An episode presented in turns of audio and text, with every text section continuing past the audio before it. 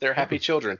I was gonna say, I heard something there that that they came through quite loud. Zach has happy children. I have uh, angry cats on the other side of my door. Uh, Was that I a can't wait cat? hear- There, there's no difference between the two for me, just to be clear. Wait, no, really, was that a cat? On my end, yeah, it's probably ghosts. It could have been my daughter if it was not his cat. I don't know. Oh, I think it was a. I, I feel like it was a daughter because if not, that is a terrifying animal. That's my snow cat. Uh, Given that it's eight o'clock and that her bedtime is probably somewhere between seven o'clock and eleven, normally, it's it's entirely possible for quite a while. Yeah, I'm just surprised she's not just uh, Kool Aid Man through the door and just started talking. I, I feel like we should talk about the importance of standards. Sure, go right ahead, buddy.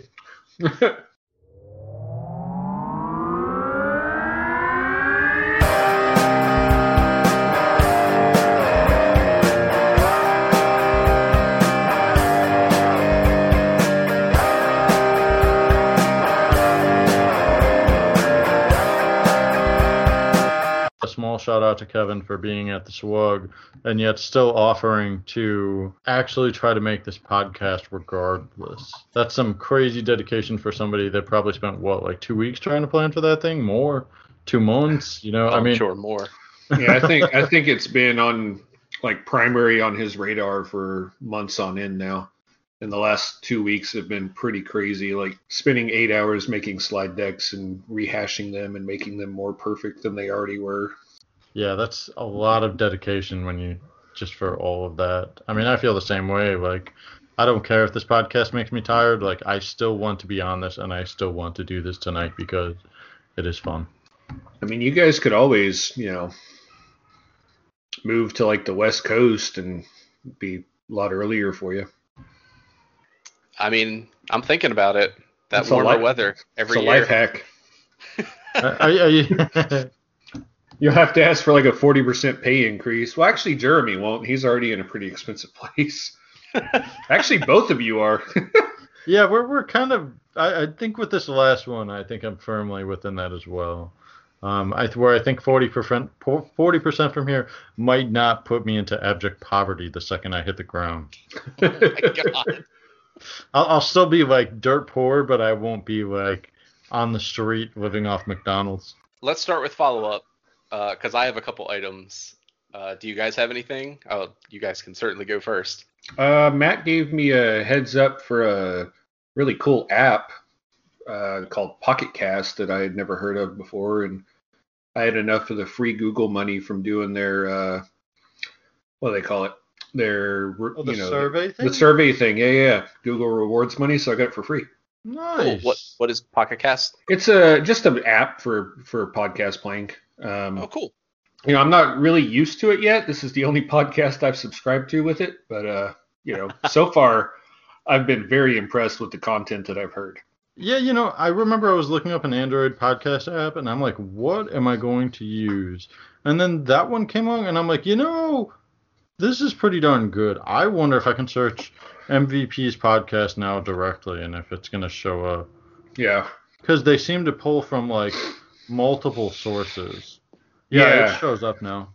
Oh, nice. Yeah, it probably just took a couple of days to to propagate. Um, but no, I've been pretty impressed. I mean, I, when I had iOS, I used uh, Overcast, which I think is kind of everybody's favorite on iOS, and uh, and with uh, what the f- Was that a kazoo or? What I do? Kevin? What the hell? Hey, That's have a hotel chair. do you have I a was drunk chicken? Coke. What are you doing? I'm uh, I'm too drunk to taste this chicken. uh, okay, so not so not enough, I believe, is the correct answer. Then. Yeah. Welcome. Yeah, howdy. How'd uh, your first day of? Uh, how do you feel about this one? Uh, Oh, I feel really good actually. Uh, so this is my first time delivering a keynote, and uh, I think it went really, really well. And then thankfully, I only had one other session today, which was your dashboards are bad and you should feel bad. Oh man, I, Nick must be just his his dead waps are spinning in their graves right now. Hey, I asked him. I was like, "Can I present this?" Because it was probably the best summation I've ever seen describing why dashboards are tough and how you really need to take time to invest in them. Did you ask for just DNA sample clone kind of thing? I, if I could have dragged him here, I would have. Man, it's chilly down here. I mean, it, that that's it's relative. But- When I left Austin, Austin had a cold snap and went to like 28 degrees for like 12 hours, and I was like, "This is not Austin weather," and and it, my body can handle it, but I've kind of been broken by Southern Texas. So I was like, "It's cold," you know, still wearing like a light jacket, not like a full winter overcoat. But I was like, maybe Atlanta will be warmer. Nope, exact same temperatures. Considering that I think today's weather when I walked downtown was zero with a wind chill of 20, 10 below, 20 below. If it were 25 degrees, I would probably be out in shorts today. Oh, I know. Oh, yeah. I'm I'm not saying I am a special snowflake or anything. It's just that when you travel somewhere, you want to change, uh, whether hot or Yeah. cold. You know, just you just want some difference. And the fact that it's literally the exact same thing I left annoys me. I don't blame you at all. That that makes perfect sense. I mean, you also traveled what? I mean, how far is that? That's like 800 mile flight or something. It's a two-hour flight uh, with tailwind, so yeah, think about that. Yeah, I know it that was a 14-hour drive if I had to do it the long way. So yeah, I can't even imagine that because you probably have like four hours of just traffic, right? I have no idea. all I know is all I know is our early flight got canceled for no apparent reason. So I didn't get in last night until I didn't get to the hotel till almost 10 o'clock last night, and had to be down at the at the conference room, which thankfully is in the same building, so not a giant stretch, but had to be down there ready at 7 a.m. local, which is an hour earlier than 7 is where I was just yesterday. So 6 a.m., which means I got up at 5 a.m. I was like, this is not a way to meet people. I'm not a morning person. Welcome to the one true time zone. I'm glad you're here. I hey, it's not like I didn't live the rest of my entire life here. I'm like, look, the sun's going down in a pre, at, a, at a reasonable hour. This is nice. So, Kev, we were uh, working through some follow-up items from last week. Was there any anything you had to follow up on? Uh, not a whole lot. Uh, for the purposes of this conversation, that uh, I should I can tell everyone here that the MVP invitations for the new members did go out. Hooray! So I'm still waiting to hear back from one person who's actually on vacation, but otherwise we'll be making the announcements for the new additions. Everyone I sent out to did accept. There were several people who have elected not to renew their MVP this year, just because they've moved they've moved on to different roles in their organizations. So good for I need them. a, Uh, it we, need a, we need a soundboard for this kind of stuff. yeah, Like sad trombone for that, you know? I'll I'll get us something. something. you gonna get us a little something something there, Jeremy? I got I got something. Okay. So yeah, I I will apologize in advance if my quality goes in and out because I am just paired to my cell phone. So if I start, you know, turning into uh, max headroom, someone let me know and I'll go completely offline. Here you go.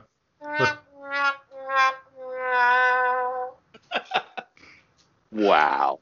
Having a You know having that a phone right next to uh, the microphone does work as an effective soundboard, I suppose. the best part of it, Matt, was the timing of the delivery. You know, I mean, it, it was exactly when we needed it, right when the announcement about people, you know, not renewing their MV. Oh, wait, no, you were two minutes late. Never mind. Hey, that that was Oh. exactly the right timing. It sucks about Nick having to deal with those white wireless controllers that went load up on him. Yeah, shout out to Nick. Holy moly. That's a bad day. That's exporting all those MAC addresses, re-importing all those MAC addresses in new hardware, or migrating over somewhere else and messing with licensing. And ugh, no, thank you. I feel like next podcast that Nick's on, we need to talk about redundancy wow. and backing up your configurations. Actually, doesn't he have? Weren't they Meraki's or something like that for him? Ah, who knows? Yeah, whatever it was. There was something that didn't make it through the day. Humble brag, all my stuff's fine. As I, I mean- pol- as I polish my fingers on my shirt. I'm not a I'm not a network engineer anymore, but you know my my router that's sitting next to me here at my desk is working amazingly. Yeah. And when it goes down, you unplug it and plug it back in. That is true. I've been watching IT Crowd and I've learned some good tricks. As long as you don't happy. unplug the internet. when I Mhm. can upgrade to uh, not not AmpliFi. Who makes it? Ubiquiti? Yep. Yeah, when I can upgrade to their small medium business stuff. I'm actually going to go for uh, I think the Google Mesh Wi-Fi next, just because the house is big enough that like this router doesn't quite cover everything right. hmm And I just, I mean, there's probably better. Me- I mean, not probably. There's definitely better mesh, but we're on 100 meg, right? I don't really need, you know, something insane. So. And everything um, else we have is Google. You know, we got like Google Minis and Google Homes and Google Hubs and Yeah, phones. if that fits in, that makes sense to me. yeah. there, there's a, a difficulty with a lot of Wi-Fi in the home where you kind of should have a mesh, even if you're going to go with something else. Like, really, I would think the best way to go on, I don't know if you can do it or not, is probably something like a decent router setup that's a real router, like an like Ubiquiti and above, not below, and then still have a Google Mesh behind it to handle just the sheer amount of different stuff on Wi-Fi. Like Like regular stuff. like a Google Home, I don't remember if that does wireless AC. I don't remember if it's two by one. You know, your your wireless device, your wireless mesh routers may only do four by four or something. So the minute you have more than four active devices, you have like wireless G speeds all over again. Mhm. Well, I tell you what, we'll know sooner or later because I'm either going to praise it or complain about it in one of these casts. yeah, I can't the wait. mesh I the mesh I also like because it looks and I think we've all done it at one time where we've actually set up, even if you had to hand balance it, which I hope you didn't have to do, but it is possible to hand balance out the wireless signal strength at the various frequencies. Mhm. I think we've all spent time doing that, and it's a nightmare. yeah, I I, have not mesh- done that. Oh, really? Oh, Yeah, remember, I don't hobby in this stuff, guys. Like, I don't own a laptop. I have a Chromebook, and that's it. ugh. Well, it's so freeing. yeah. Like, there's books in my life. It's pretty Kev, cool. every time he says it, just take a drink, okay? If, if you can make it through the podcast, we'll, Oh, we'll I be really like that rule. impressed. That's a Are we doing drinking games? Maybe we'll this have entire to. Uh, podcast is a drinking game. This podcast is at the end of it's going to be uh, last man standing, I guess. Last man conscious. Oh, it Um, won't be me. I'm telling you that now. I'm already a couple in. I'm just saying, I, I work from home, guys. I'll take this challenge. I, I will either be the first out or the second out, but um, you'll know. You would probably be second behind me. I'll probably be first. You- You'd hear probably prominent snoring from me, I'd be guessing. So you you can just filter that. just in the corner. So, and then you uh, and then you hear my daughter come over and scream and do a Kool Aid Man through the door, and then probably jump on me. nice. that's one of my favorite visualizations is people doing the Kool-Aid Man. Oh my God! If I encourage Anybody her, really. do it. now, now I want to do that at a swag. I totally want to like be hiding behind the ca- curtain, like pre mic'd up, and just like pop out between the projector screens and be like, "Oh yeah!" Oh yeah, You no, you just get. You guys Watch should like have an everyone in the MC. room just stare. Yeah. So not not only do I endorse this idea as an awesome idea of a Kool Aid Man pop out, but um, you could probably print it on paper or something to run through it theoretically, assuming you don't just bounce off. Yeah, that's what I was gonna say, right? You need to get an MC and do like a like an intro like they do at like football games, you know? So we run in with our cheerleaders around us. No, you don't have to have cheerleaders. You just you know run in through a sign like they do like high school football. Yeah, that's true. Like the Where does ones. one find I mean, paper of you know, once size? once you've proven more success, you can upgrade to the internal fireworks. You know. And then when you when you want to add the comedy one, you can do the uh, the Family Guy st- Family Guy style one, where in the middle of somebody else's presentation, halfway through, you have somebody do it again, and have them go through and just be like, "Oh yeah!" And then when everybody looks around, it's the worst timing. They're like, "Oh no." Yeah. Is it weird? You have to wear one of our uh, classic hashtags like Bump Yeah. Squad. hmm I think it's. I don't know if it's good or bad that every time I hear someone yell, "Oh yeah," I don't think Kool Aid Man. I think Duff Man. I don't know if that's good or bad. That's just showing your seniority. It depends on if you Uh, have beer in your hand, I think. I do like that. I'm gonna start saying seniority. That's that's a better way to think of it. Hmm There you go. uh, so we have a Twitter handle now uh, at MVPs Podcast. Um, so we'll probably use that, or the plan to use that is to also post out when a show is posted. Uh, if you don't have a podcast player that supports push notifications to let you know that a new one came out. That is awesome. Awesome. That sounds amazing, Jeremy. Tell me more. It's a Twitter handle, Zach. That's tw- that's Twitter. Yeah. Oh, is that was that not where I was supposed to say that? Sorry. No, you, I think that's fine. So who's editing tonight? uh, I'm Not going it. to try to take a take a stab because Jeremy's done like all of these so far, and It's only two. He's got a hundred percent of them. of them. so what this really means is I'm still going to nominate Jeremy to do it, but I'll say that I will. I'm just gonna re- reiterate that I have a Chromebook, so I'm out. Um, No, no, it depends on of, time. of editing. Um, I am going to do a, a shout out to the developer of some of the tools that I helped edit this show, uh, Marco Arment, who um, makes the Overcast podcast player, uh, and he also has released in beta uh, post podcast production tool called Forecast. Um, so if you want to check out his work or support his work, um, that's all he asks for using that tool for free. Nice. I do remember you saying how easy it was. So, is is as low tech as Uh, I am about things, yeah. Yeah, that wasn't bad. Uh, actual edit on the long episode, uh, that'll that'll take some training.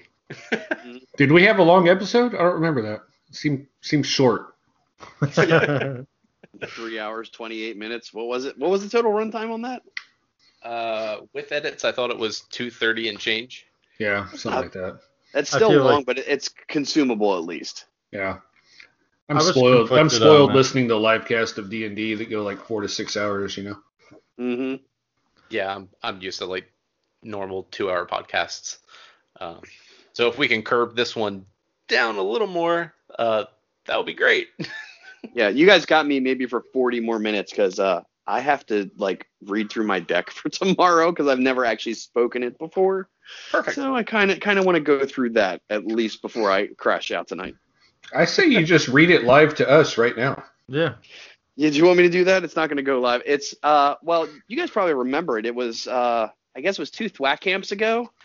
Leon and I and a guy named Dave Josephson, who at the time was with Librato, which became AppOptics. We did uh, the four questions of alerting. Oh yeah, yeah. Yeah. So I'm basically rehashing that with some new stuff, some new tips that we've come up up with over the years, and it, but realistically, uh, between the dashboards are bad. Leon tomorrow talking about the cost, uh, the cost of making uh, your plea to management to actually pay for monitoring, mm-hmm. and because it's tough sometimes because they hear dollars and they say I don't want to spend. Yeah. well, it can be. You've got to put it in business terms, and I'm horrible at that. no, it's not. It, it's not sometimes. It's every time, and then also twice every time. Yeah, sometimes, and sometimes that requires a bake off against another one. Then you got to do pro cons for everything. But a lot of what we've actually gotten to is between the dashboards talk, which is all about you have to have a conversation with whoever you're building dashboards for. I mean, we can show you bad examples of dashboards all the live long day because there are some horrendous ones, and we can show you some really cool ones. But if it's not going to meet the needs, then what's the point? And then that's basically the same thing we're going to be talking about for alerting. Is you've unfortunately you've got to leave your cube you've got to go up to somebody you've got to set a meeting you got to talk to somebody about what their day is like so you can actually build things that work for them I can probably even give you some fun, possibly additional stuff on that one because I'm in the process of ripping out the old environment of where I am in probably the next two days. I just got my app server and DB server, and they just got to fix, finish setting up the DB since that's not my choice. Uh, nod to Kevin, I did indeed follow the proper build this time, so I have like my log set up correctly and my symlinks and everything. Mhm. And God, does it run so much better! Oh my It's god! It's amazingly fa- for even if you don't actually put it on different actual spinning discs, just split, splitting up the I/O so it doesn't back up the lo- the uh, the disk queue in Windows is amazing how much it does. I like I'd never paid attention to turning off the indexing, and even that one, I'm like, wouldn't this make it slower? And then I'm like, you know, it's running faster, and I can actually notice it. What the heck? Yeah, And it works. well, it's because you never search for files in the file system. Not on production systems like that. You always typically go and you already know where the files are. So why are you indexing the contents? Why are you indexing the names? And definitely, why are you indexing the contents of these files? You don't need to do that. That's just Wait. CPU cycles and disk I/O you're burning through for no good reason. Wait, wait, Yeah. back up. Help help a poor uh, uneducated man understand what you're talking about. So Okay. Kevin has a blog post in his blog where he talks about how to build out a SolarWinds environment properly. And there's a bunch of things in there, like for example, redirecting your app data folder to another drive, setting your cache so that it's a static amount and will always be allocated instead of Windows saying, well, we'll start with two gigs and you know we'll take up 50 if we have to, but we're really not going to. Um, to things like you know here's every windows feature you need to have installed and here's a script that just just paste it and here's everything um, Hmm. which sped up the installation i would jokingly say that on 2016 it misses some of the older net but that's like five seconds and takes care of itself but all this together and turning off indexing on all the drives and like hey this should be on a drive this should be on its own drive like the difference in just how the server runs, just even as a base server, is noticeably different.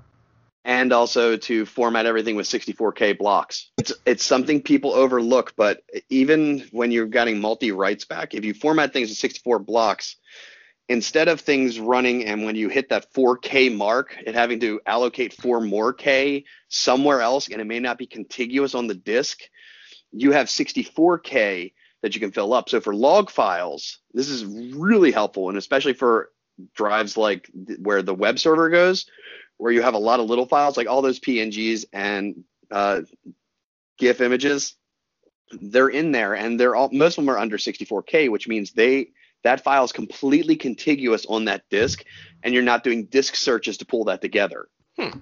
And then the other thing that Jake pointed out in the Slack channel a while ago about how to improve your website performance by basically turning off recycling on the IIS pool. That's the only other thing, but that has to be done post. And honestly, that thing to script it out is just as painful as to just go through and check it since you only have to do it once. I already scripted it for Jake, so I cheated. He, Hey, you're talking about turning off the app pool recycling, right? Yeah. Uh, yeah, it's kind of like I think what we did is scheduled it. So ours is ours forcibly runs every day at like 4 a.m. and then we also if it if it hits a certain amount of um, if an app pool hits a certain amount of memory, it'll recycle itself as well. Because I can't remember the exact limits we set, but because that'll be a- different for each and every environment too. Yeah, it's made a pretty decent improvement to our dev environment. We we're about to move our prod environment and do all our upgrades uh, next Saturday. Not this one, but the next. I just built, you know, for for reference, Jeremy. I just built uh, 18 polling engines and four web servers um, with the basically taking Kevin's model and wrapping it inside of a script it worked more for some of our settings and uh, it took like i don't know four hours to build all those servers and then uh, however long it took to install the apps you know?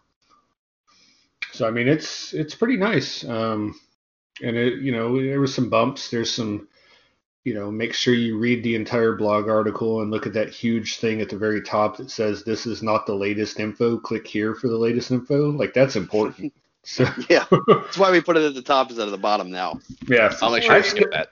I still maintain that you put it to the top after I had already missed it. I may have done that.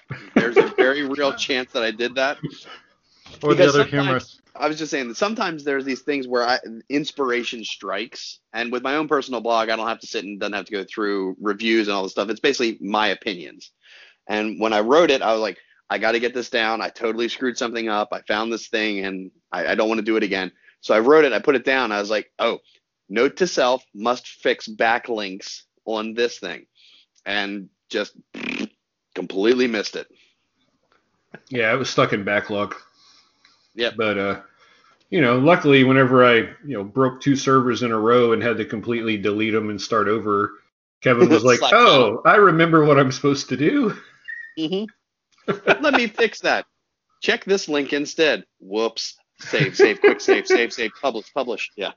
So, spoiler alert: you can't redirect a inetpub folder if you've already installed IIS.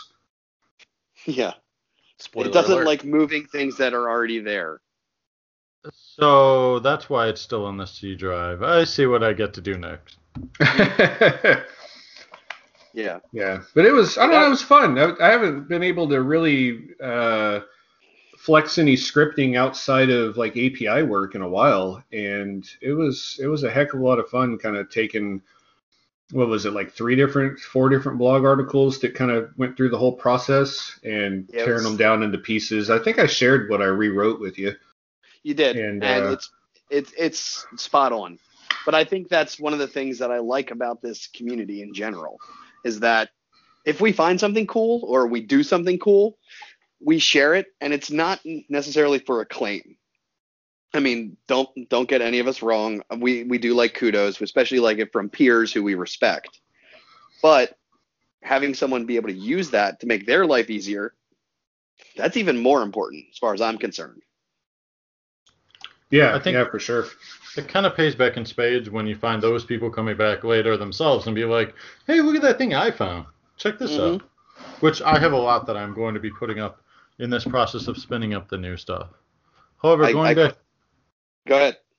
I was gonna say if you want to go back to the thing though, um, the alerting thing, that's front and center for me because they have they're on the old old Orion. They're on like 2014, so the old alerts manager, and I'm like, so We're all not- those alerts, yeah, no. We're turning them all off. Yeah. So like Actually- you're gonna copy it over, right? I'm like, no, we're not going to copy over any of that. We will duplicate what you want to have and the other people's stuff. He's like, well, you're not just gonna delete it, right? I'm like, no, I'm gonna send an email to everybody and say, who knows what this is for. Yeah. If you can't tell me, it's going away. If you can tell me you need it, we can start the dialogue. So I'm literally going to force the dialogue on on who wants this. This is why I love having an integrated ticketing system outside of Orion because I can show tangible data behind that kind of claim, and I don't have to ask anyone. I can just say, "Look, it's taken you know, 38% of these alerts are closed within five minutes. We can turn this off." hmm So in your case, really nice. can you just rely on the process? I was gonna say, and can you just give people a task and be like, hey, uh, I'm turning this off unless you care or something? Uh, it depends on the team, right? I mean, it, it dep- it's it's very situational. Like when I was a consultant and I was in and out in a week, yeah, I, you guys are paying a pretty decent amount of money to have me here. You can either trust my opinion or not, but I'm turning this stuff off. And uh, when you're in a enterprise or a you know a more permanent position, sometimes you don't want to burn all your uh, favors that quickly. No, it's it's fine. Burn it down. Mm.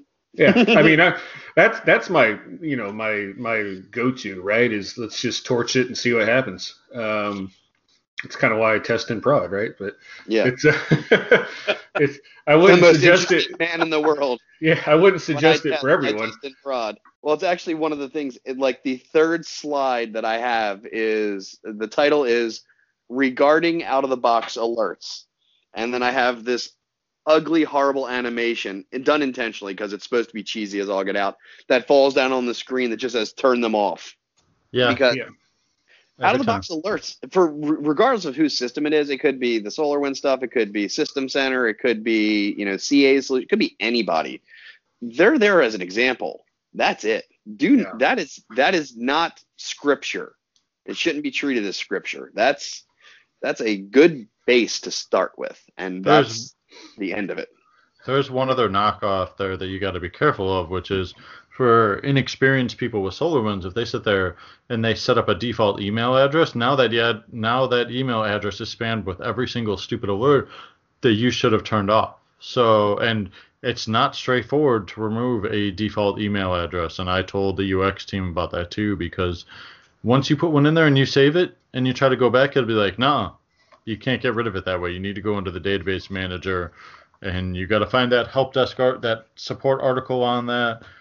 Otherwise, you're going to be like, dear God, turn off all the alerts. Mm-hmm. Another and- argument for having a ticketing system.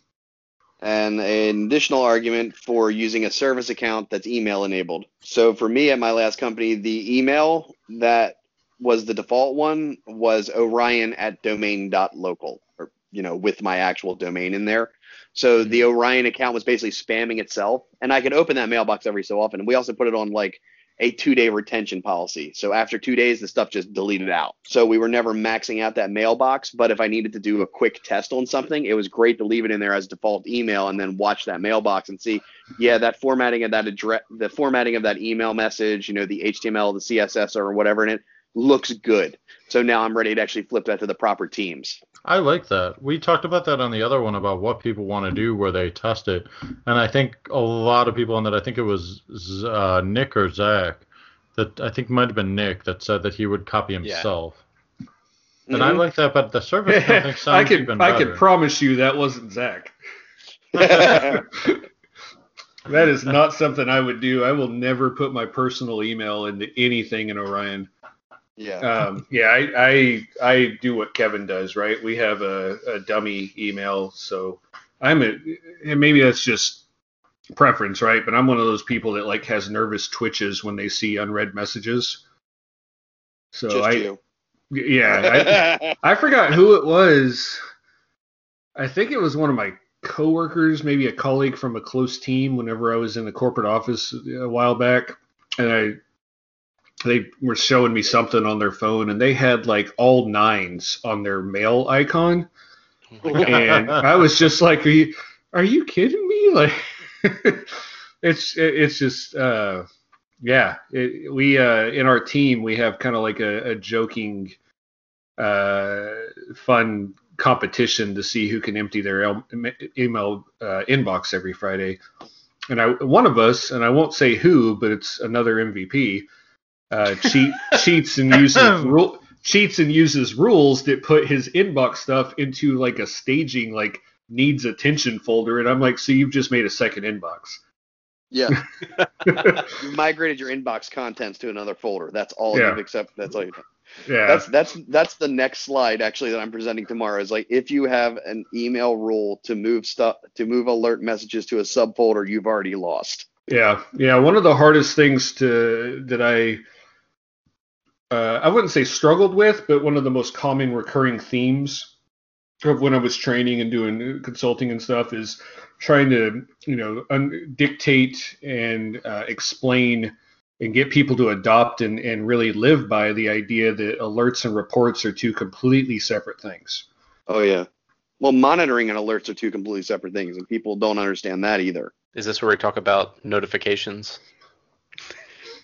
Basically, but I mean that's what it is. Mon- monitoring is just is just grabbing content. It's it's it's metric collection. That's monitoring, and flagging things as up and or down. That's not alerting. Alerting is a different beast. I mean, they're related. It's like your tachometer and your speedometer. They're related, and they basically report similar things, but they're not the same thing. And you can, one cannot be swapped for the other. This is and the to muddy the waters struggle. a little further with the fun, an alert and an event are not the same thing.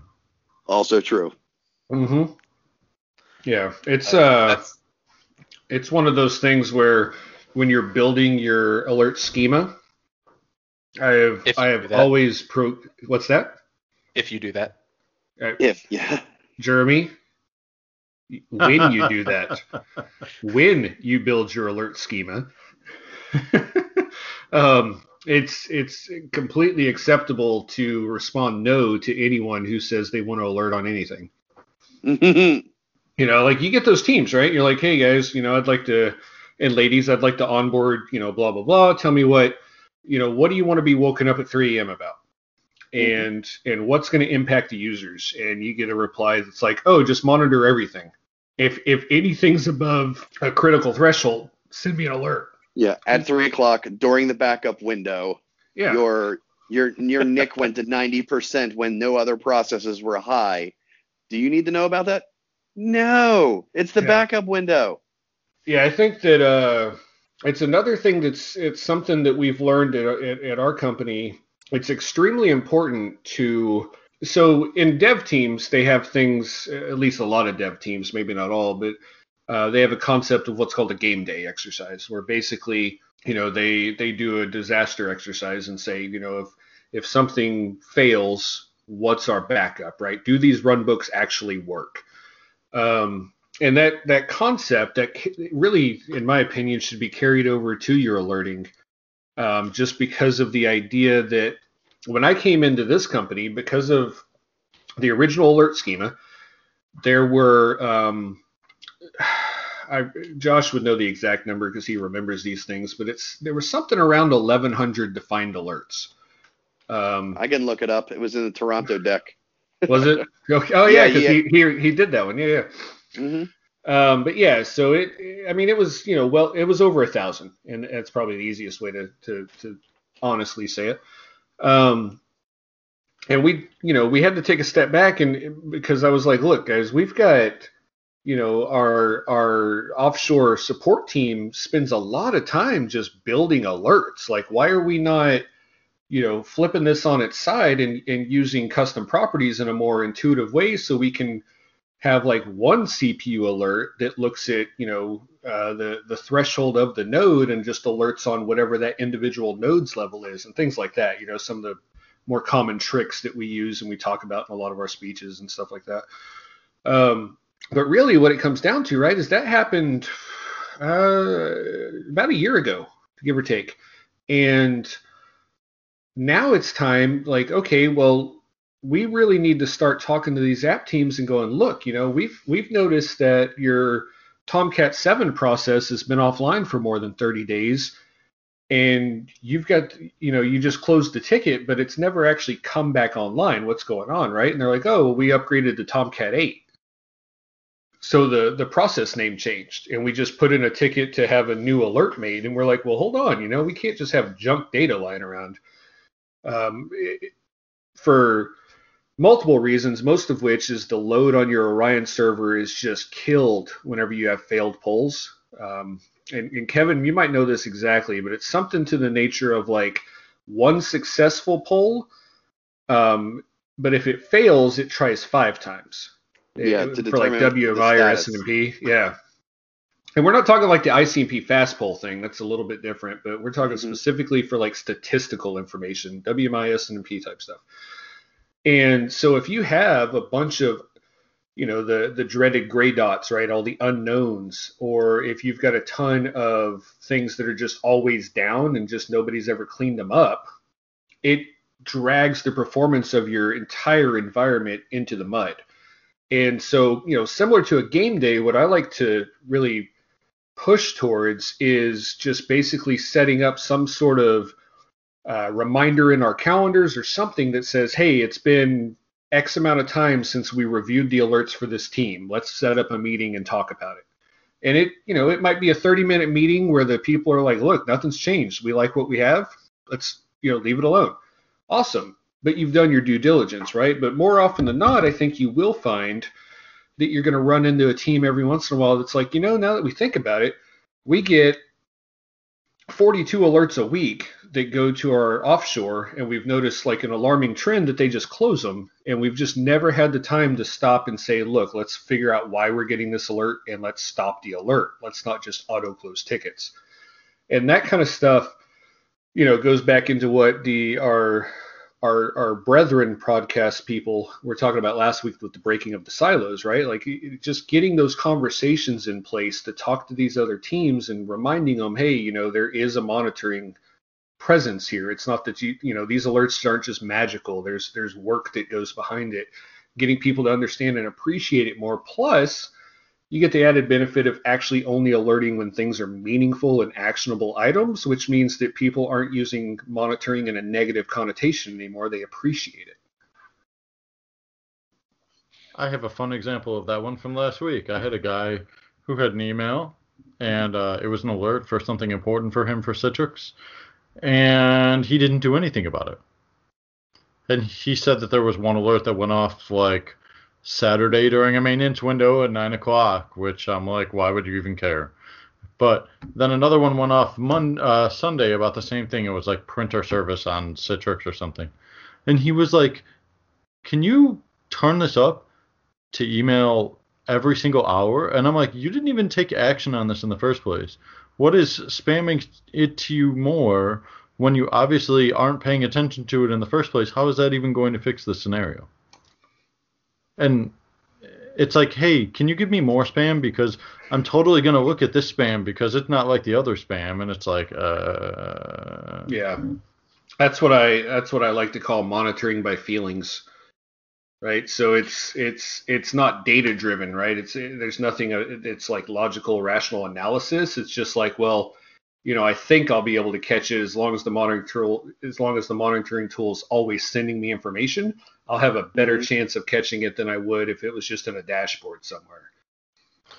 right. Never mind the fact that I set those alerts to a rule somewhere because I'm not looking at them because they're spam from before I got on board, and you're not looking at them now. So now it's just there's some folder clearing up that you may or may not catch because Sure. whether you're going to catch it or not has nothing to do with how often it goes off. Now, just to play devil's advocate, and I think Kevin will agree with me, right? Is there really ever an important alert from Citrix? No. It's O- always only broken. only if it's Just reboot uh, it. It wasn't. I thought it was log off the user, like uh, the the Citrix admin. No, it's kill all the remaining Java processes on the box and just wait for it to auto fail. Or the licensing server goes offline. I mean, that, that, that's a Citrix thing. has Yeah. just been such a pain. And I remember, do you guys remember when Citrix? I mean, Citrix has never not had a heyday. There have been very good applications for it, but do you remember when Microsoft started to kind of rail against it with their RDS, hmm the remote desktop I never saw one in the wild. I, I saw blog articles and stuff, but I've never run across an RDS like shop. I I've never run across a shop, but I built one in the demo lab before I left the demo team. And I'm like, this is interesting. I, and I figure, and I went through one of the blog posts, one of the ones written by one of the Microsoft people, and step by step, and did the whole thing. And I was like, this is really intuitive. I mean, this works, and like you actually get like there's actually a virtual machine for you that spins up, spins down as you need it. You, and when you log off, you actually don't have necessarily a uh, you can log it off and it stays active, or you can actually shut down that machine, and the machine will actually power down and the CPUs are released back to the hypervisor. And then when you connect back in, it just your RDS your RDP session just takes a little longer because it's actually booting that machine right there for you at that moment. But that means any work you do on one of these machines stays. I'm like, that's clever. And for me, I'm like, if I'm an enterprise EULA, you know, customer with Microsoft, hmm this is free, isn't it? I mean, and I don't know how all their EULA rules go because it's been years since I've actually gone through it and they may have changed. But like if I have enterprise CALs for all of my servers, then I also have it on my hypervisors and they get inherited from the rule structure. So that means I can pay a third party, i.e. Citrix or someone else. Where they're, they're not the only ones to do this. Uh, VDI was another one uh, for uh, VMware, but Microsoft, I'm going to get it for free. So, and their support's always been good. I don't know. It's, it's I, I think I, I love the people that say Microsoft's late to the game and that's why they're not good. But I also think Microsoft has learned over the years that being first is not always best. I mean, I if you're like not first, you're last, right? Yeah, I know. I, I knew there was going to be a Ricky Bobby thing in here, but I, but it's true. I mean, if they look at the market and they say, look, th- these are the concerns, uh, because I used to use VMware when it was 2.0, like Yeah. when it was a Windows based solution, and it was perfectly functional, but it was kludgy. Yeah, I mean- I was I was just going to use that example, right? It's the the Hyper-V versus VMware, right? And as much as people want to complain or give Hyper-V, you know, flack or whatever, realistically, having run um, the the classroom at my last job, whenever I did the training, we built it all in Hyper-V, and it took me oh, an hour and a half to come up with a PowerShell script that would rebuild my entire classroom in like 10 minutes versus I had worked in VMware shops before and even with you know the PowerShell modules for VMware and stuff like that, it was just never that intuitive to do things like that. Yeah, even with templatization, which is one of those things people are like, oh, well, we'll just build a new template, and I'm like, how long does it take you to build a template? Isn't that hours? Yeah. And I mean, how many workstations did you have in your lab? I think there were like 20 machines in the training room, and then each of them needed like three or four servers or something like that. I mean, that's. Uh, I think we built about 48, something like that. Yeah. Okay. But I mean, you're still talking nearly 50, so we'll just say that. So you've got to build 50 servers, and even if you're templatized, for me that was a lot of right clicking, new from template, next, next, next, next, finish, and the Power CLI for templates never really felt mature to me. Yeah. And maybe it's when I was using it, but I I, I did get on on the Power CLI train early, but it never that, really felt fully mature to me. I will say, to be fair, right, VMware's Power CLI has come just light years ahead of, ahead of where it was. It is oh yeah very nice, but I mean, realistically, if Hyper-V doesn't have a good PowerShell module, we've got some big problems, right? I mean, it's kind of it's kind of like saying Mrs. Baird's has a bad bread recipe, you know, like yeah. nope, I get it. It's it's just one of those things I always thought was interesting, but you know, in the monitoring arena, I had a really nice lunch uh, conversation today with some people, and it it's my opinion that sometimes free doesn't mean good. This is the open source versus purchase product argument in a slightly different way. But for me, it was about seven years ago, Microsoft made a big push for everyone to get everything, if you're an eCal customer, to get everything on some version of System Center, which I will tell you, I've used many different of the modules, for lack of a way to, better way to put it. I've used many of the modules in, inside of System Center. You know, the the the SCVVM or SCVMM or whatever, the Virtual Machine Manager. I've used the uh, SCCM. I've used a bunch of them, and they're all good. Learning curves a little tough on a lot of them, um, but Ops Manager, I have never been a fan of since it got renamed to Ops Manager. When it was Mom, and this is years ago, when it was Mom, it was solid. But then when they kind of put it under the System Center umbrella, it started going sideways. And the sheer number of hours you would burn trying to get it to work offset the the val prop of it costing nothing. We had full two full-time employees whose job was to keep System Center running, and we also had a I don't I don't remember how much, so I'm just going to name an arbitrary number. I think it was three hundred thousand dollars or something. We paid a consultant to come in and set it up, and so but the ongoing cost is that's two full time employees all the time versus me doing my day job, you know, networking and mail, you know, the mail management and whatever else duties were assigned, building new offices and stuff like that and then I kept the Orion suite running with less than a quarter of my time. I was like, that's an 8x increase in manpower for a net loss in productivity. And that's what I had to go to all the time. And there's some teams that said, no, we're not using this because we like what we're getting for, and I don't remember what it was. So I'm going to say it's SQL. I don't, it wasn't SQL, but I can't remember what program it was. like, we like the way the System Center does it better. Like, cool, that's fine. I'll remove it from my monitoring and if things go sideways, you don't have to come to me. And that worked really well for a while until lots of things went sideways. I love it when people have uh, the cognizant thought uh, about the cost of productivity or lost productivity uh, when it pertains to anything that we do. Mm-hmm. Yeah, yeah. That I mean, it, it was a new. I, I had always heard or thought that way, but when I got to this company, it was like kind of formalized into the term tech debt, which is an industry standard term that apparently I just never heard before. So you know, whatever. I was way out of the loop, but um, I was gonna say right, like there is no such thing as open source being free. It doesn't exist because the tech debt, the labor utilization, the the tying yourself to filling your team with specific skill sets, right? Like you you buy, you know, quote unquote buy, but you adopt an open source product that has a Ruby backend, right? You have to always have someone on your team that knows Ruby. It's a requirement, or you're going to have to pay out the nose for a contractor.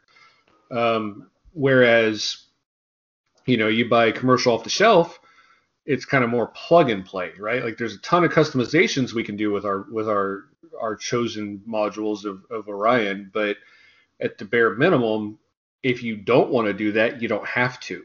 You know what I mean? And that's where um, a lot of discussion and a lot of analysis goes into, and a, and a lot of our architecture and purchasing decisions is, you know, what is the full cost of something versus, you know, what's the the dollar amount that you write for a license. Yeah. And it's a tough decision. And for me, we always got Uh, I was going to use the word screwed, and then I realized that's probably not an appropriate one, but I'm going to say it anyway. We would get screwed when our CIO or someone else higher up would go to a conference where there were no IT people. They were just like, but we used to have our, our some members of our C-suite go out somewhere and be it would be like a C-suite only conference, and then they'd come back be like, we saw this cool thing, and I'm like, cool, tell me about it, and let's let's see it. I have no problem doing a bake off or trying something new. It's like, oh, here, and they hand me like a piece of paper, and it's like, you already bought this. Like, yeah, it's like we have three tools that does this. It's like, yeah, but this will replace all three tools. I'm like, no, no, it won't. This, no, that's not how you got suckered. You got you got sold a used Volvo, a 1982 Volvo with no engine. But you know, sometimes you they got on the hook for that, and there are other times where they bought something that was absolutely brilliant, that was significantly less common, but it you know occasionally it did happen. So before it goes too far into that, I just wanted to say the thing about SCOM to me that kills me is the gotchas up front that you need to know to make it work right. If you're going from scratch or picking it up, are like functional killers if you don't know about them up front. And if you didn't build it right, you're already screwed. Like say I take an Orion server today and it doesn't have some everything Kevin recommended, I'll still be okay.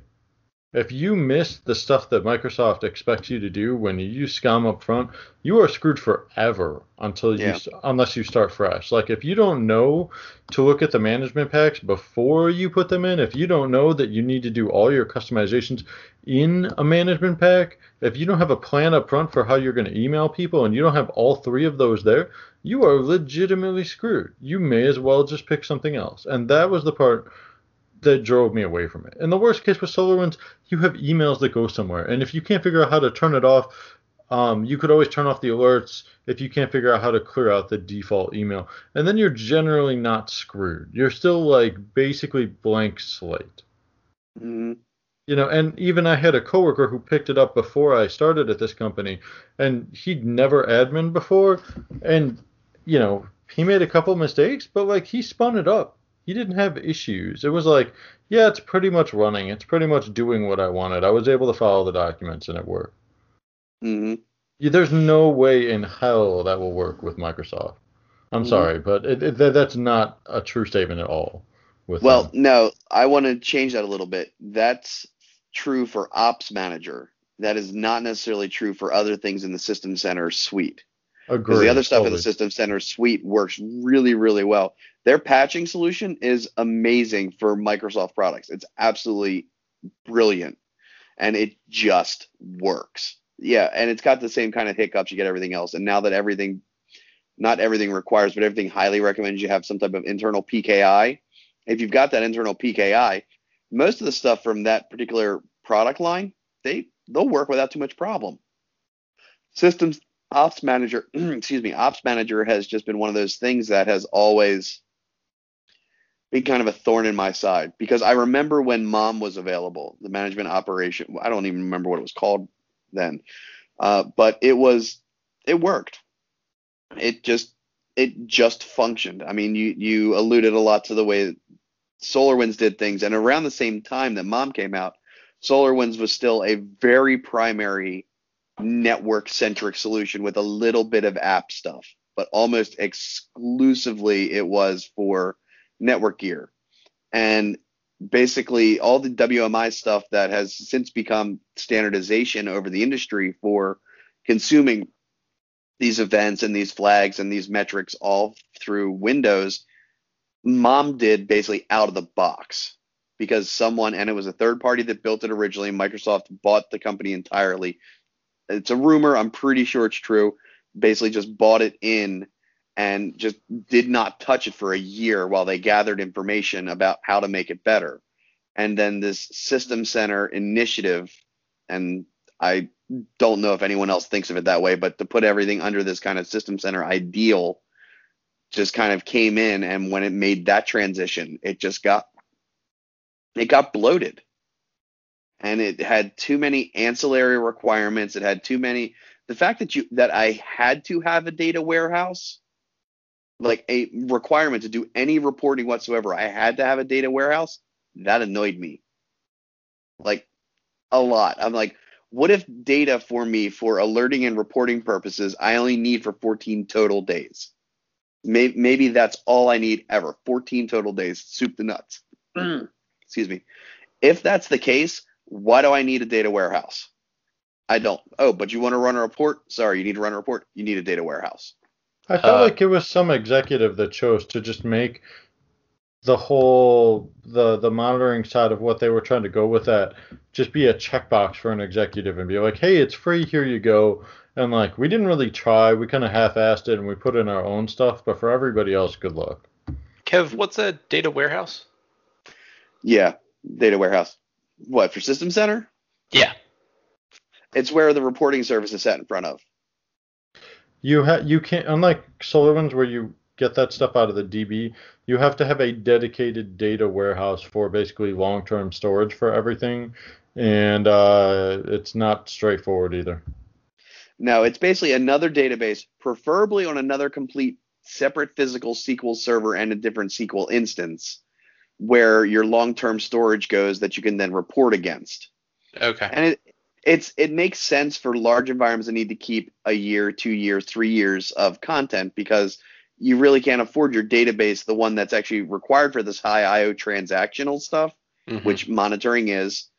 You want to shunt that off to possibly slower disks or something that can handle the volume of data data behind it, and that's great. But the fact that it was required even for small shops or I only need to monitor this, you know, maybe these 15 or 20 elements. Right from the get go. It, it, annoyed me. And I, I don't take technology annoyance very well because especially when I, when I don't see a purpose for it.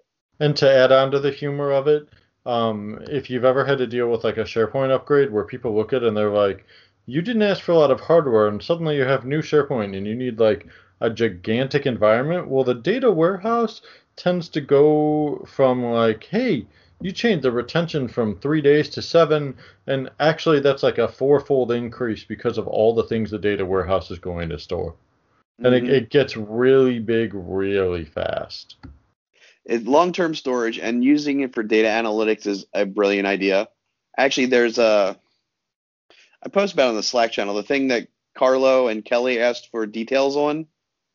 Yeah. Uh, that's a really interesting thing because I don't know whether DPA is in RC right now, and they started putting in, oh, what are they calling it? They're using machine learning, so inside the engine, the machine learning to determine uh, anomaly detection, which is really interesting. So it's not threshold violation; it's actual anomalies in your system.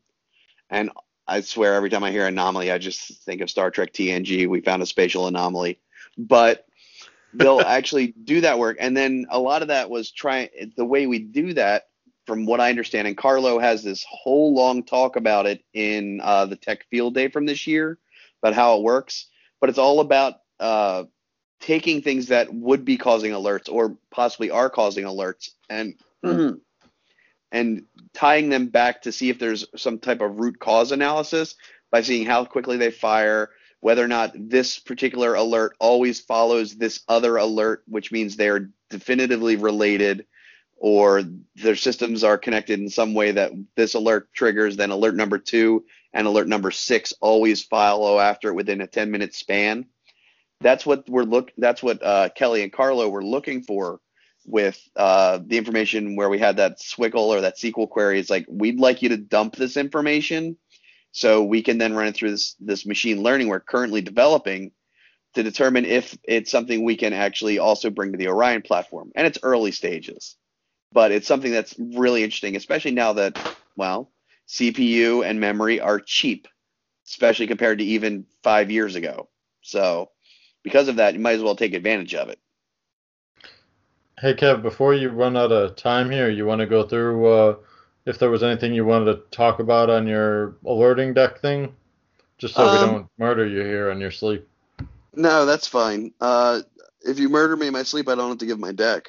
So I mean, there's there's good and bad to both of it. Uh, most of it is stuff we've talked about before.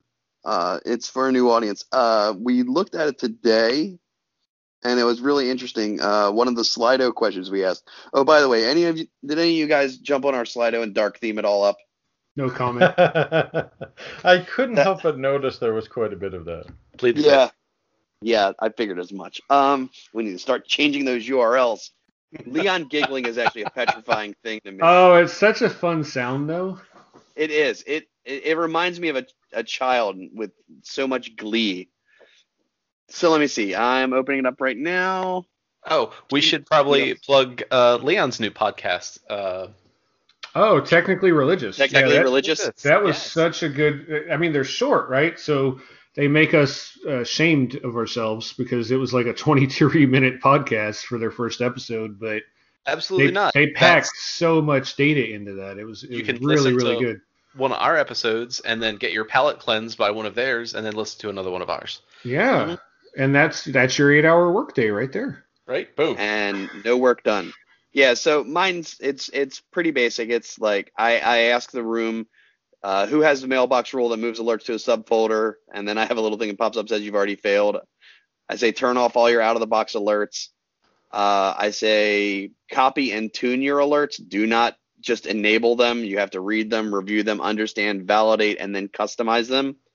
Leon always uses the phrasing salt to taste you have to do that for them. Every single one should be glanced at that way. Even if you're starting from scratch and you you're not good doing the advanced alerting like people on this call are doing, where we're actually leveraging the custom properties to kind of do a lot of this heavy lifting for us. But even if you're just dealing with you know a, a vanilla system, you don't want to turn these things on unless you want to stress test your SMTP queues. If that's all you want to do, by all means, check all the boxes. And then the four questions of alerting here. Why did I get an alert? Why did I not get an alert?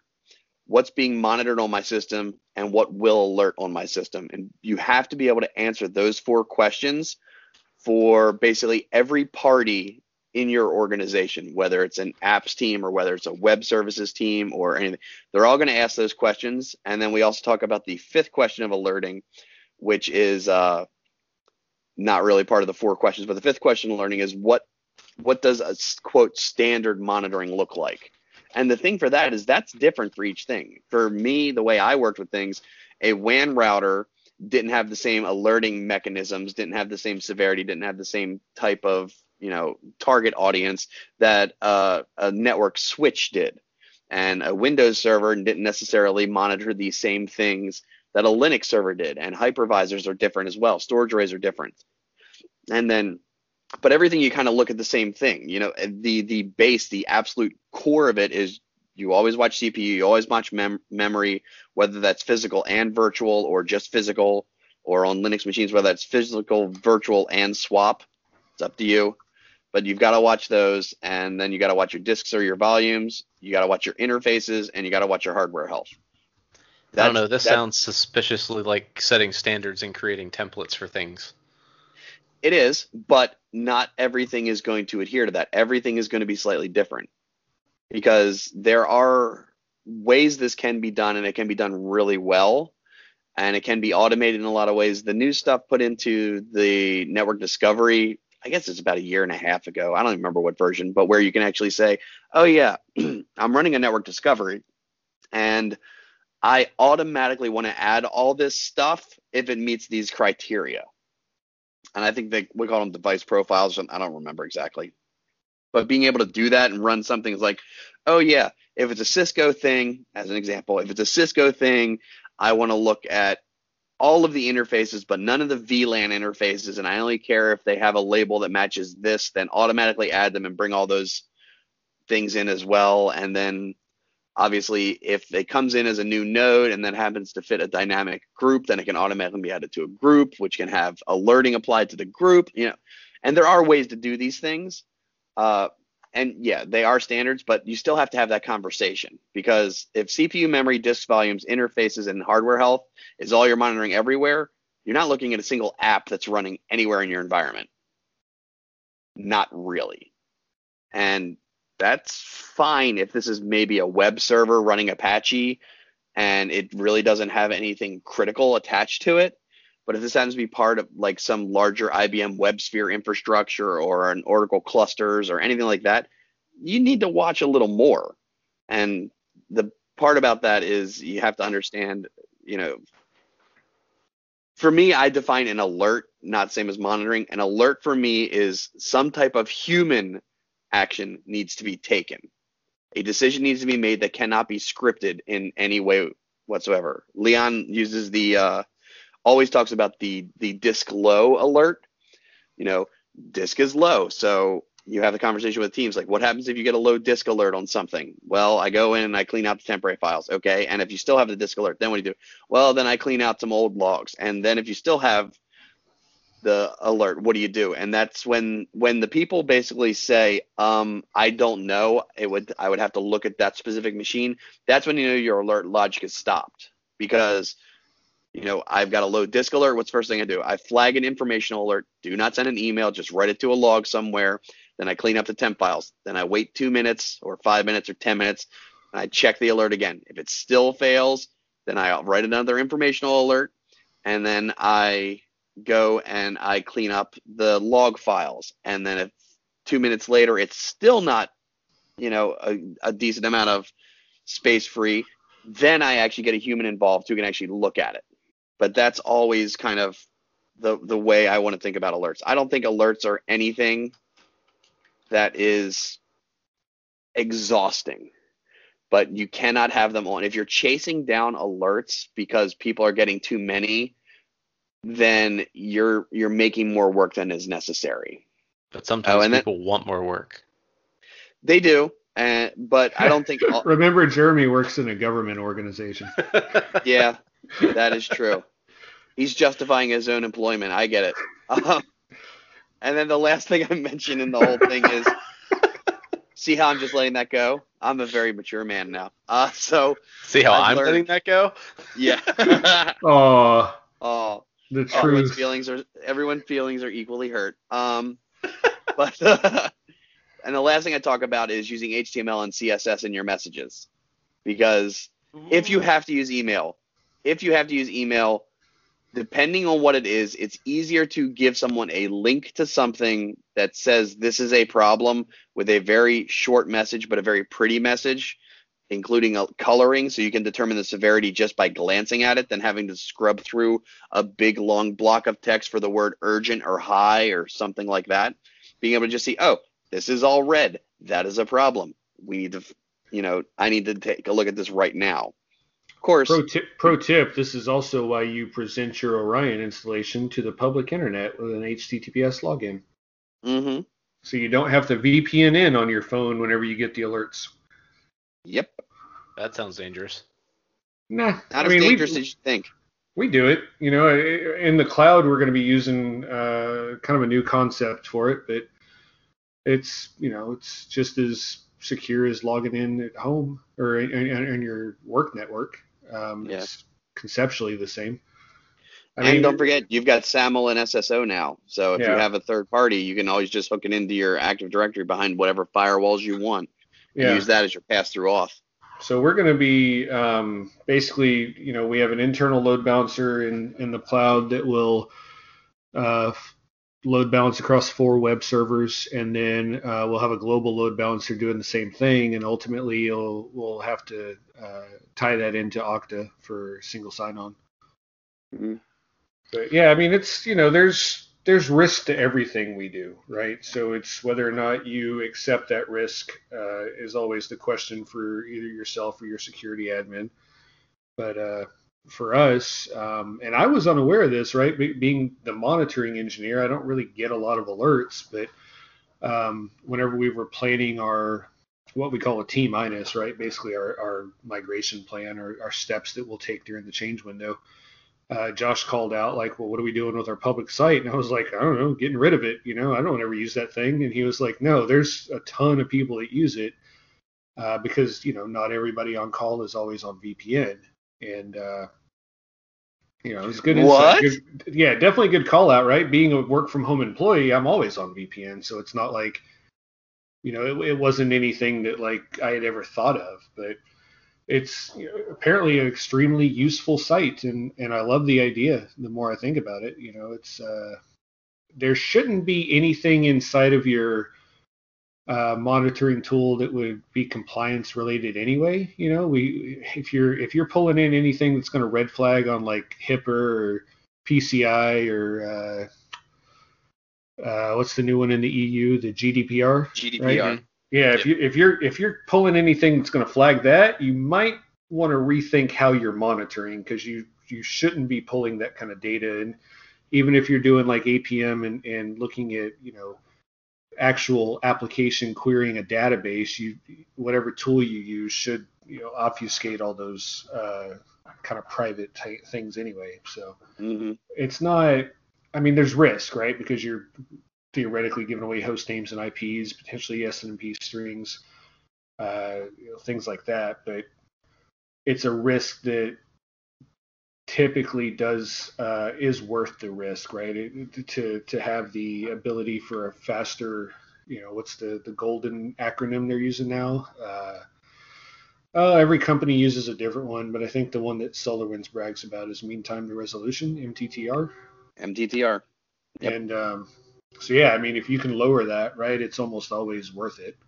hmm And I, I will say this. This is, and I had a discussion like this earlier, and everyone will hate me for how much I enjoyed using a BlackBerry.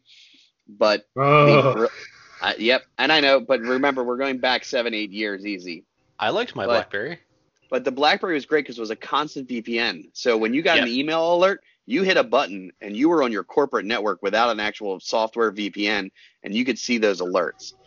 That's not really a thing too much anymore, but exposing a monitoring solution to the public web on a registered DNS name, yes, a registered DNS name, but one that is non indexed by any of the search engines, is perfectly acceptable if you have HTTPS with proper certificates and use some type of third party authentication like SSO.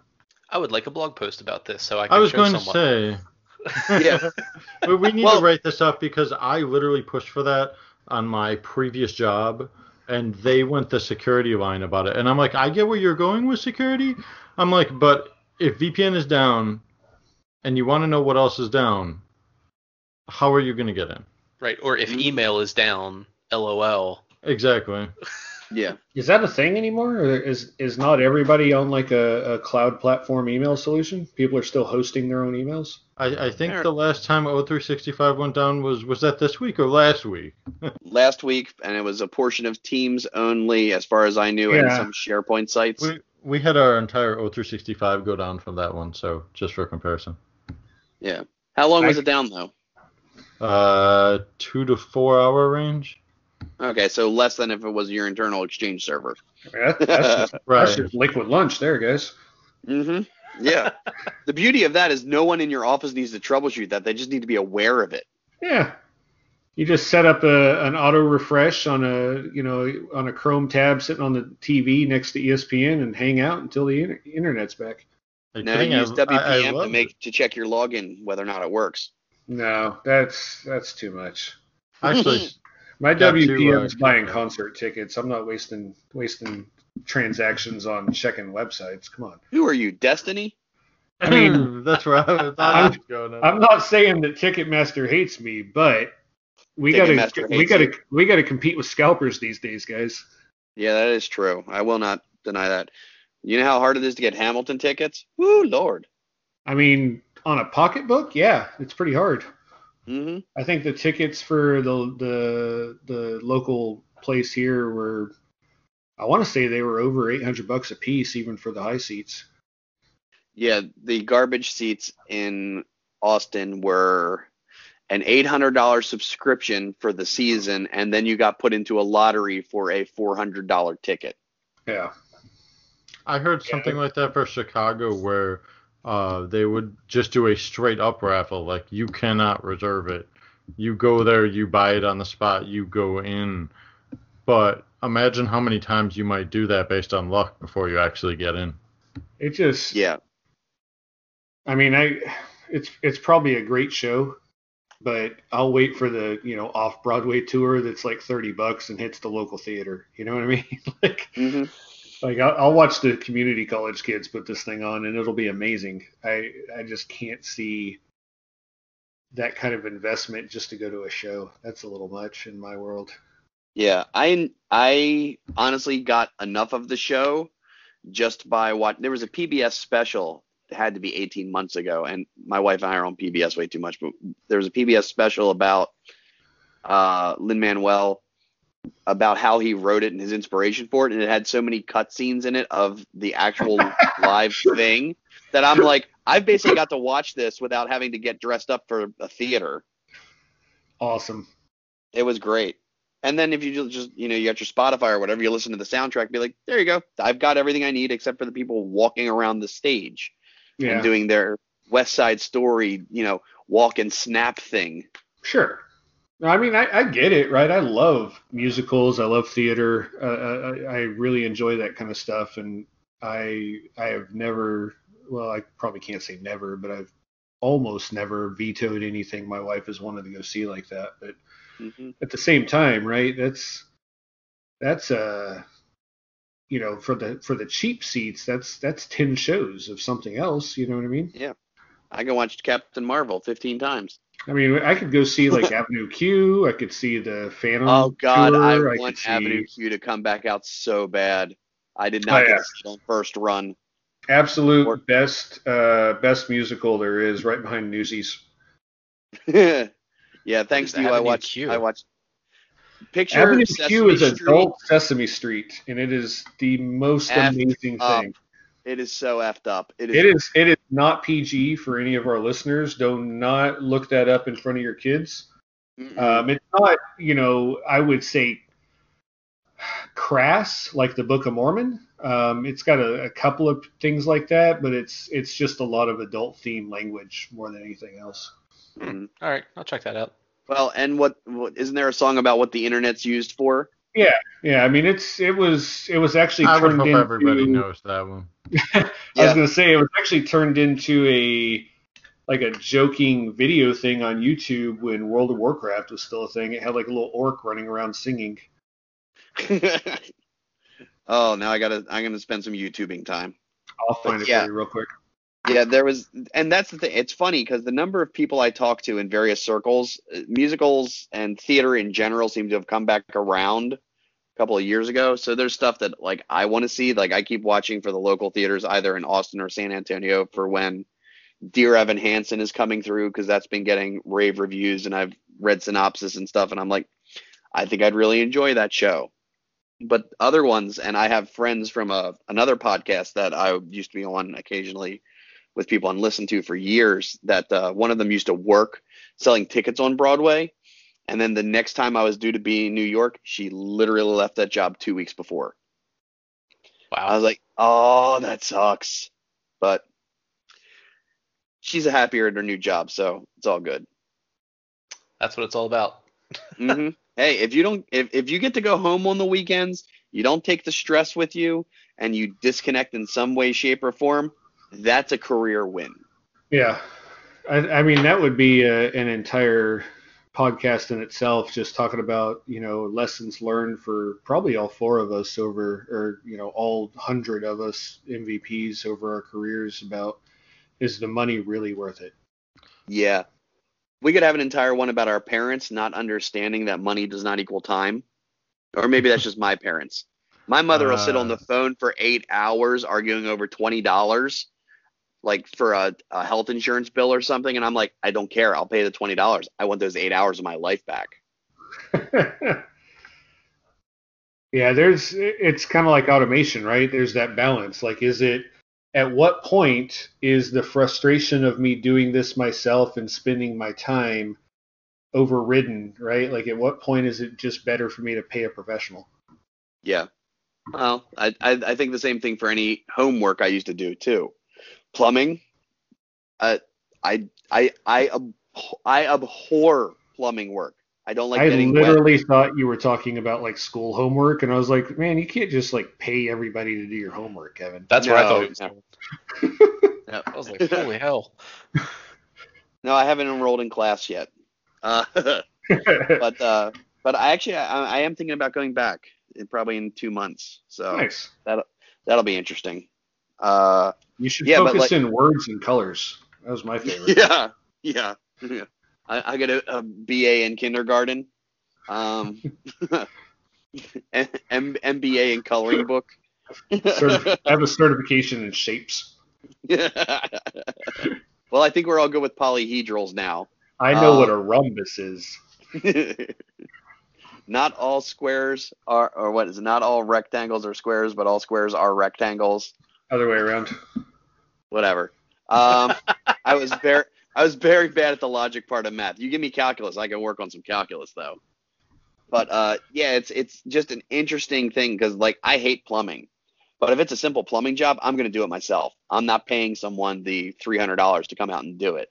Oh, Even yeah. if it takes me two low, Lowe's trips, it's worth the hour that I burn to replace a faucet. yeah. Plus, I mean, for, Yeah, when you have kids, right? Like it's just a heck of a lot of fun to like, you know, have your kid hold the flashlight and you know, it's it's really interesting how getting under the sink and fixing things or, you know, fixing the car or something like that, like that's the some of the, the memories that my kids like grasp onto more than anything else are just things like that that we kind of take for granted, right? Like, you know, yeah, I could you know pay someone to do this this thing but the kids just absolutely eat that stuff up I've done it with cars. My father, I'm I'm not a wrench head. I think I said it last week. I am not a gearhead. I'm not a wrench head. Uh, I know enough to be able to fix most cars before they computerized everything. Um, so like you know early '90s kind of stuff.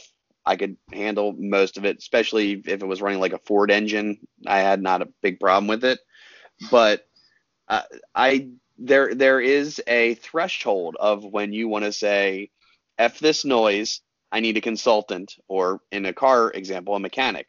But my father and I, we rebuilt an engine, literally like tore it down to the block, got you know, put new seals on it, got the got the heads replaned, and just did everything. And it was six weeks in the one of the coldest winters I can remember in his garage with a dirt floor and no heat. But you were talking about the the kids and their parents. Even as an adult, working with my father on something like that, that was valuable time to me because that was time where we could just w- buckle down and work on something. And Yeah. it was a teaching moment. He's still teaching me every time I have car problems on things. I teach him every time that he should back up his critical systems. I know we discussed that. Um, so, but there's there's you know there's this is back and forth, and I think that's what makes those back and forths are what makes life worth living. It's you can live in your own bubble, you can live in a shell, you can never venture outside your cube at work, and then you can go home and turn on your PlayStation and you can watch watch your Netflix or play your games, or you can have meaningful interactions and relationships with people. And by and large, it's generally hard for IT people, people who chose IT as a career early on in their life, to accept that. But it's so rewarding, and you you just need to get out of what you consider your comfort zone, leave your you know your super introverted you know general feelings behind, and you know put yourself out there a little bit. And I think that's one of the things that that going to these events and being remote and actually doing this is one of the reasons that I, I like it so much. Is I've met five or six people today that, and I will never remember their names, but I will remember their thwack handles when they reach out to me later, and I'll be like, I remember your problem. That's totally cool. Did you get some help? Nope. I think this is something you should look at now.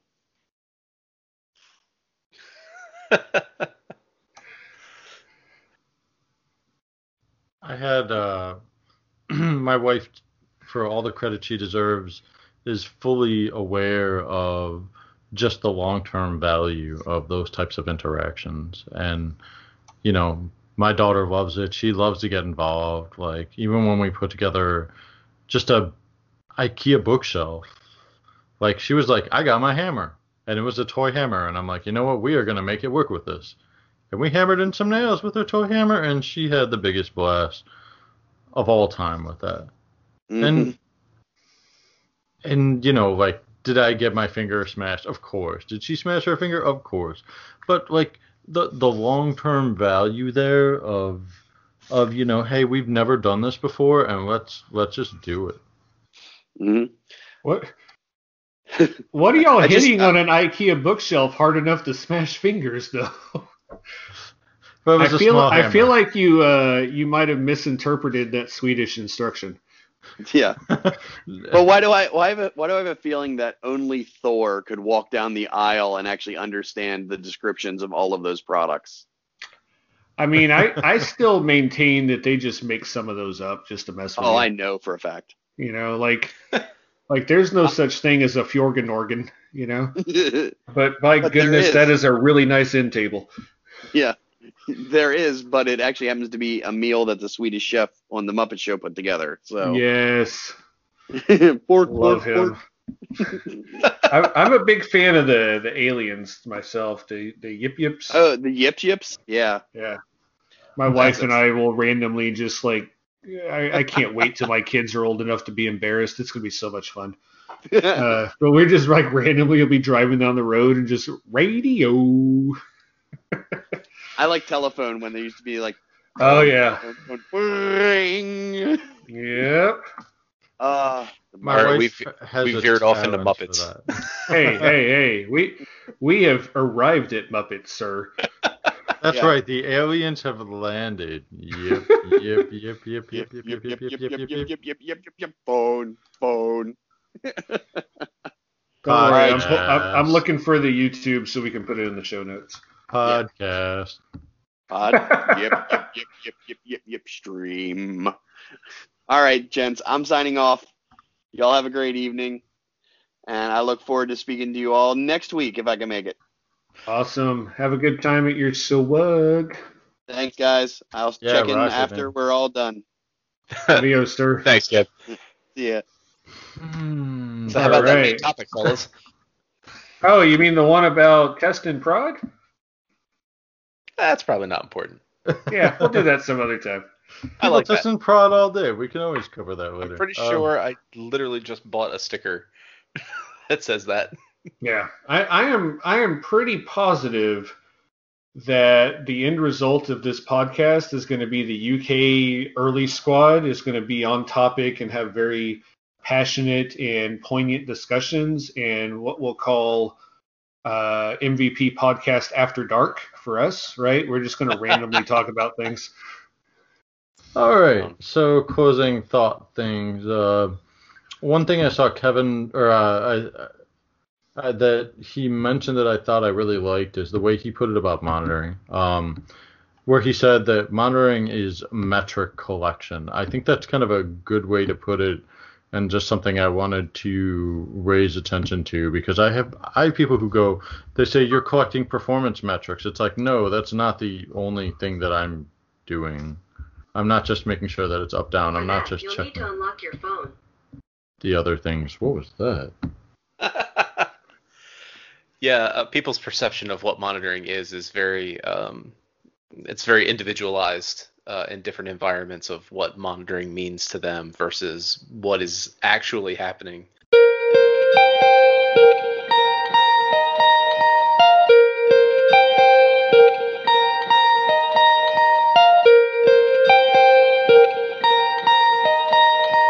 Apparently, it triggered Google Voice on my phone. Jeez. Oh, she sounds pleasant. My wife has turned all of the Google Minis and stuff to the Australian voice, and it's like I'm not used to it yet, so it keeps surprising me. Yeah, It's you a know, good surprise, right? But I'm just like, who are, who are you? Oh, okay. in, in your car, if you do uh, the UK voice for the English voice for Waze, Wazi, whatever, it's the uh, same idea. I like love it, and my wife's like, what is that voice? And occasionally it, it kind of uh, breaks the uh, the fourth wall a little bit, where it'll be like turn left at Lancashire Road, just like out of the blue, you know. Nice. Yeah, like when I was still in need of Waze um, and driving and traveling a lot, uh, it was probably fairly early into the Waze community. And, and when you use the non-standard voice, they'd give instructions, but they wouldn't do street names. And so, Yep. you know, which is fine, like in Texas, because I've kind of, well, I haven't been everywhere in Texas, but the places I've gone, I've gone enough that I don't really need the street names. But uh, you know, you, you fly to Quebec or something like that, and it, without street names, I'm in trouble. To be fair, though, right? Like if if you're in Montreal, all the street names are basically French, from my recollection, and I was in trouble anyway. I had the most fun of that when I went to Spain with my wife. She brought her BlackBerry. This is 2011 ish, and uh, when all that rolled around here, um, it, we'd be making a turn and it'd be like turn left on Este donde biblioteca, and we'd be like, uh, huh, okay. And she'd be like, did you get that? And I'd be like, no, I'm driving to the left somewhere. Where am I taking a left turn? Turn left at it's the library. That seems weird. it, it- the best part was it would be a super deep voice or something too, like like if you switched to Telemundo or something, where you have a normal pitch and then you have this is Telemundo, you know, like the the super. Oh yeah, yeah, yeah. You expect them to be like go in the middle of Ah. something. I love Telemundo. It, it was just it was it was just that was such a break from everything with it that I I don't even know how we got around. I think when you consider the aggressiveness of European uh, drivers and all that, and like the way they do roundabouts and how we aren't that familiar with it, and I mean they go like 30 miles an hour around that thing, like yeah, miles an hour. like you're supposed to. yeah. Don't even get me started. We got roundabouts all over Fort Worth, and it's not. It, it's new, right? It's it's only been in the last five or six years that they've started putting them in. So everybody that grew up here and people that have moved here and stuff typically have no idea. And um, having lived overseas a lot uh, in my early adulthood, I'm just you know was lucky enough to be around that, so they're fairly comfortable for me. But it's uh it's kind of I, I would love to see the the amount of money spent on replacing yield signs and stuff when people are hopping curbs because they don't know how to use a roundabout versus like how much it costs to actually put the roundabout in. Because we've got one close to us that I'm not kidding you it's it's gone through at least 50 signs in the past 6 months. Wow. like every single it's the one that's like to get out of our neighborhood we kind of passed through this one. And you know there's always like pieces of cars like there's a bumper or a fender or just like all this stuff in the middle circle part like of you know wrecks that have happened and the junk or the tow truck drivers just throw the stuff in the middle. It's like the bad mistake graveyard